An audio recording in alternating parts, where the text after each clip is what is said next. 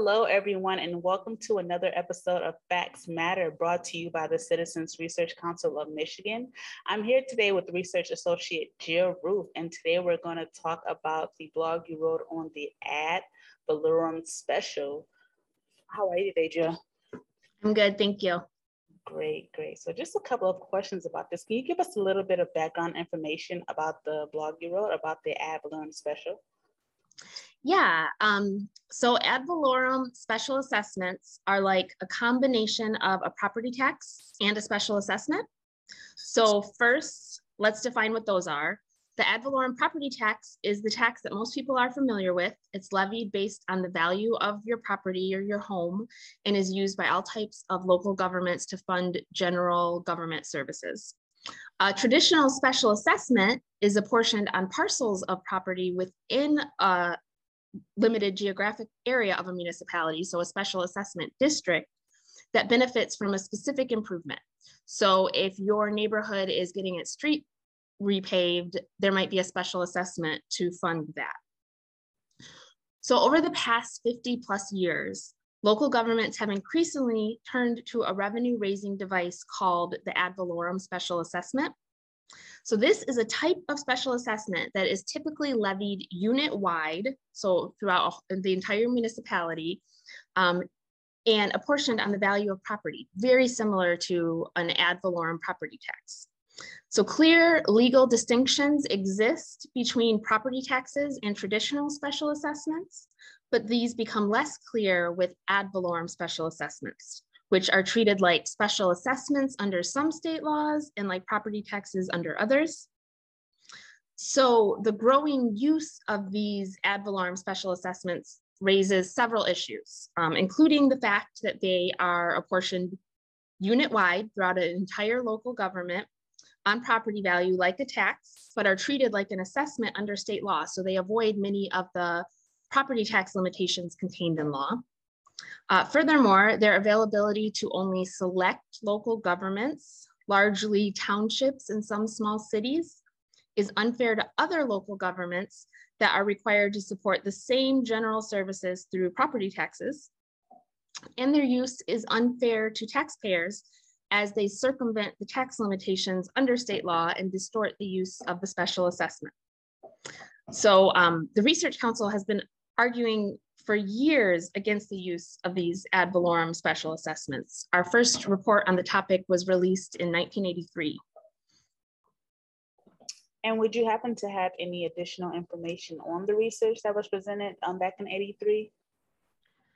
Um, well, we we first put out a report in 1983 as the use was growing, raising these similar concerns with their use. Um, I can't remember off the top of my head but I mean, I think there was like $18 million worth of revenue through ad valorem special assessments in 1983. We put out another report in the 90s, I think 97 maybe, um, and the use had grown. And then uh, we did a report in 2019. And at that time, I think we had about 200 million dollars um, in revenue from ad valorem special assessments being levied by uh, probably close to 200 local governments. And why has Royal Oak Township specifically relied heavily on the ad valorem special assessment? Um, has it been beneficial thus far to Royal Oak? And if so, uh, how has it been beneficial? Yeah, um, well, until this past year, Royal Oak Township had been levying multiple ad valorem special assessments for years um, since at least 2004. I haven't looked at the specific township data earlier than that. Um, in 2020, the township was levying a total of 20.75 mills in ad valorem special assessments to fund um, garbage and disposal services with four mills, fire services with 13 mills, parks and recreation with 1.25 mills, and streetlights with two and a half mills. Um, on top of these ad valorem special assessments, the township levies a 13.1 mill in general property taxes.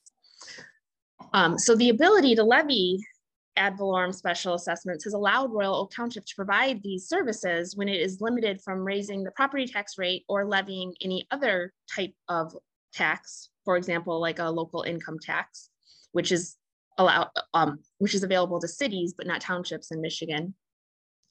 And these services that they're funding through their ad valorem special assessments are largely essential services. I don't think anyone would consider fire services or garbage disposal um, unnecessary. Uh, so Royal Oak Township is levying these, um, frankly, because it needs to fund these services. Uh, almost 10 years ago, the township was placed under a state appointed emergency financial manager, uh, in part because of its inability to fund services from its depleted property tax base.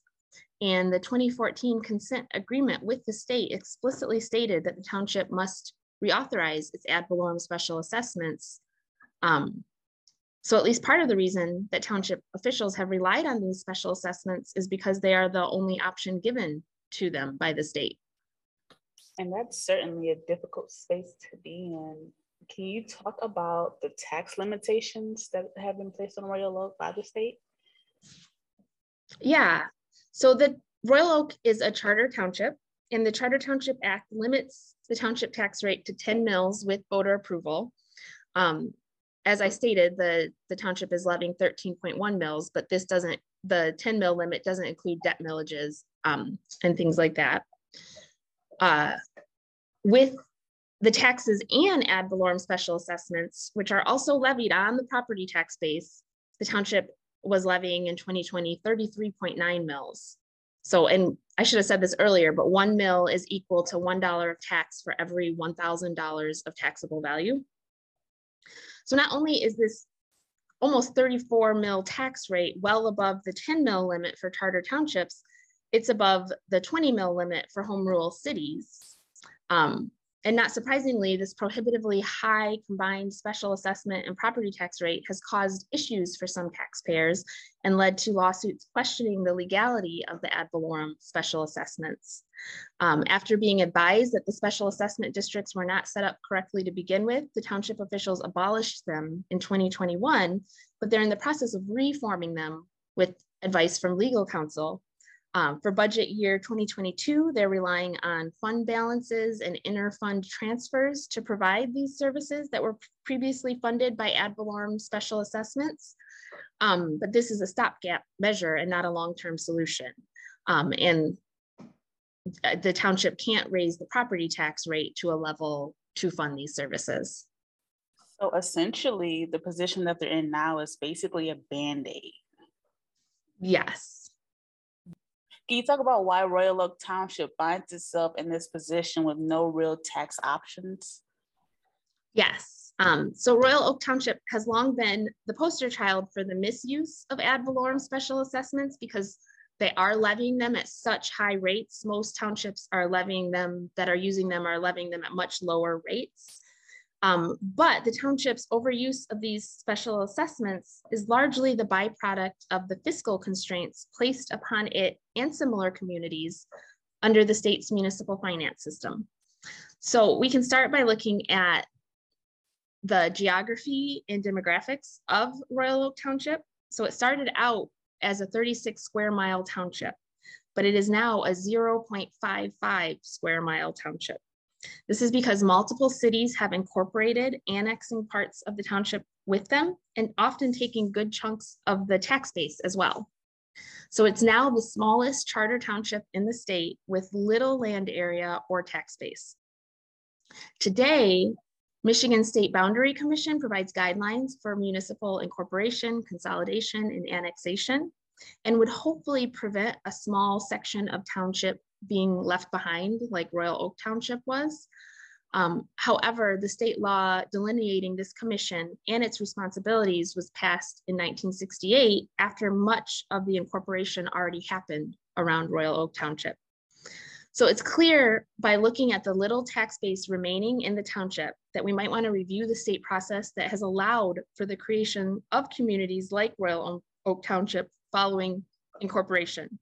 It's very small, it's landlocked, and it has a very low tax base.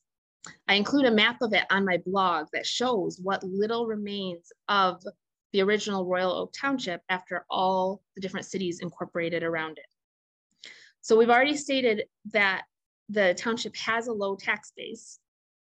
but the fact that it is built out with no room for new development hurts it in our property tax system as well because our property tax limitations prevent local governments from increasing taxes for any reason except new development. This leaves communities like Royal Oak Township with no real way to grow their property tax base. And Joe, this is a very interesting topic, and I can tell you did a lot of deep research into this subject. Um, can you explain to our listeners why this topic is so important, especially? Sure. Yeah, it's well, it's important for a number of different reasons. First, um, the use of ad valorem special assessments um, is an issue. While it is technically legal, they push the boundaries of what is and is not a tax. They skirt the property tax limitations in state law, and they strain the property tax base and taxpayers' ability to pay. Royal Oak Township is just one of many governments relying on these ad valorem special assessments to fund general government services. Traditional assessments fund specific improvements to, to certain properties. These ad valorem special assessments are funding general government services, largely fire, police, public safety. Um, also, the fact that our incorporation and annexation process would allow a small remnant of a township without a strong tax base to be left over is a problem. The state process should ensure that all parts of a community, both the city and leftover township, will be able to function and provide services after incorporation or annexation. Furthermore, within our property tax system, which includes, I, I mentioned this earlier, tax limitations, it rewards communities that have land to develop and room to grow um, and inhibits communities that are built out. Property tax revenues can only increase with new development. Property sales in fully developed communities that can lead to increases in the value of the tax base also lead to property tax rate rollbacks. So that's why communities need new development to grow their property tax base. Um, this leads to urban sprawl and it makes it hard for older built out communities to grow and thrive. And finally, Jill, what needs to happen for the township to get away from using this system as a temporary fix? Um, local governments in Michigan, especially those in urban and suburban areas that are already fully developed, need a municipal finance system that allows them to capture revenues that reflect their economy and provide the services their residents desire. Um, Royal Oak Township is a prime example of a local government that is without any good options in our municipal finance system. So unfortunately, instead of providing local governments with more diverse tax options, maybe local income sales tax, um, you know, local tourism related taxes. There's, there's lots of options for different types of local option taxes. The state allows them to levy these ad valorem special assessments, which like you stated earlier, are kind of like a band-aid. They cover the wound, but they're not really providing healing. They're not um, doing anything to improve the municipal finance system or give local governments more options, just allowing them to put more pressure on a property tax base that is already overburdened. So local governments need diverse tax options.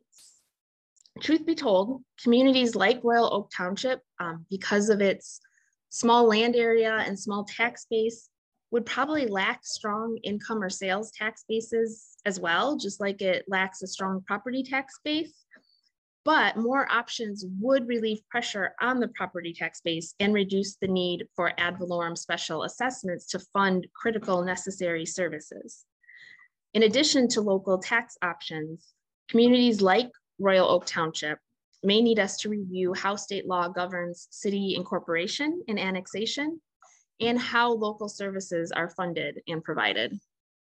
And that may be really good to just review and see what has worked, what could work and what hasn't worked. And I feel like that's really important when reviewing and figure out figuring out another option to get away from using this as a as like you said a mm-hmm. temporary fix.